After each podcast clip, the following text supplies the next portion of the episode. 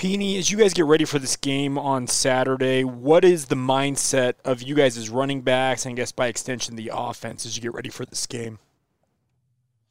Uh, just pick up where we left off a few weeks back. Uh, we did really well and built a lot of momentum against Navy, and and so really just um, look like a better version of what we saw against Navy.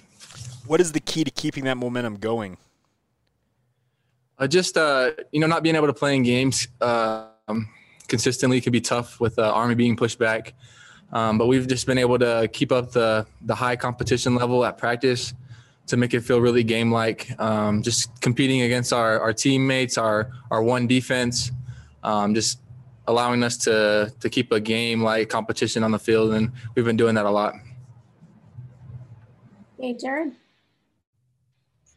You because of the success that the running game had against Navy, do you expect Troy to do more to try and slow you guys down? Maybe open up other things because you guys were so good uh, uh against them, you know, in that first game. Yeah, I mean, for sure, that's I, I, would say that's a possibility, and it's like you said, um, all all that would do will, will open up uh, things for the receivers, open up shots down the field if they try to stop our run. Um, so that's why you know we're super confident as an offense, just because we can do both really well. Okay, Jay, Jay Drew. Hey, Lopini, obviously running back position at BYU has experienced a lot of injuries the past couple years. Is that just the nature of the position, or what do you maybe attribute that to? And you know, knock on wood that it doesn't doesn't happen to you. I guess. Yeah. Uh, yeah, I think it's, it's the nature of, of the position for sure. That's a big part of it. Um, you look at the average shelf life of a running back in the NFL, and it's it's short, really short, like two years, I think, um, at the max. So it's it's a it's a brutal position. Um, I feel like we just have had bad luck, especially in that position in our position room, um, more so than other schools have had at running back. So um, they're doing really well at taking care of our bodies, um, knowing that you know at, at one moment we can have two, three running backs only in the room, and they're and we're expected to carry the load. So, um, yeah, just um, bad luck and just um, yeah, it's just a brutal position as well. How does that affect practice at all? The kind of the not as many bodies, I guess, or does it affect practice?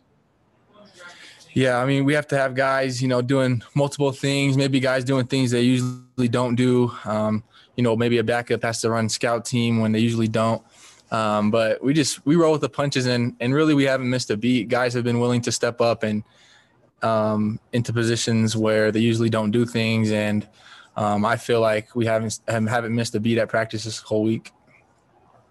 A question from Jared and then Mitch.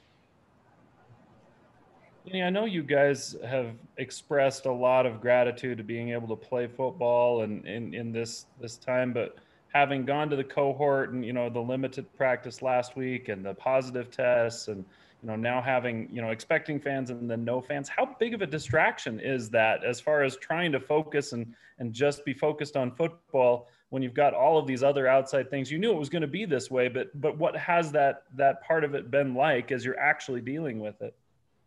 Right. It's it's a lot and it's you know it's a day-to-day thing and so really, I just it's been forcing me just to take it one day at a time, one practice at a time, um, which is the mindset that we should have anyway. So it's really forcing us to do that. Um, if we're looking too far ahead, you know, it's all it's it's unsure. Really, is the truth at this time. It's unsure what's going to happen. So we just got to take it as, you know, we're thankful that we even got to practice today.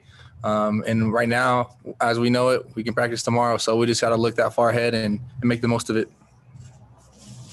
Hey, Mitch in this uh, Lopini in this day to day climate that we're kind of in, as you mentioned, uh, you know, from Navy to today tonight, where do you feel like the offense has improved amidst all this craziness because of you know the limited practice last week and so far this week? Where, where, where do you feel the offense is continuing to improve since that performance against Navy?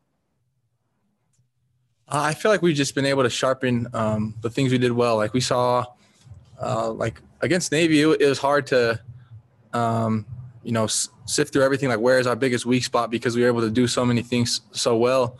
Um, but I feel like we're able to throw the ball downfield still well, and uh, we're able to do more things to to make us harder to stop as an offense. You know, more misdirection, more things to make the defense think. And so I just feel like we're able to build off of what we did by adding, you know, a few other things to to keep the defense guessing. How excited are you to have a, another opportunity this Saturday to run behind that that offensive line that just was was completely dominant a couple weeks ago? Oh, I'm pumped, and it, it's even better that we get to do it in LaVell Edwards Stadium. I, I feel like uh, it, it's tough that we can that you know there's not going to be fans there, but you know just being able to play at home, um, regardless if there fans or not, it's it's exciting, and I can't wait till till Saturday for sure.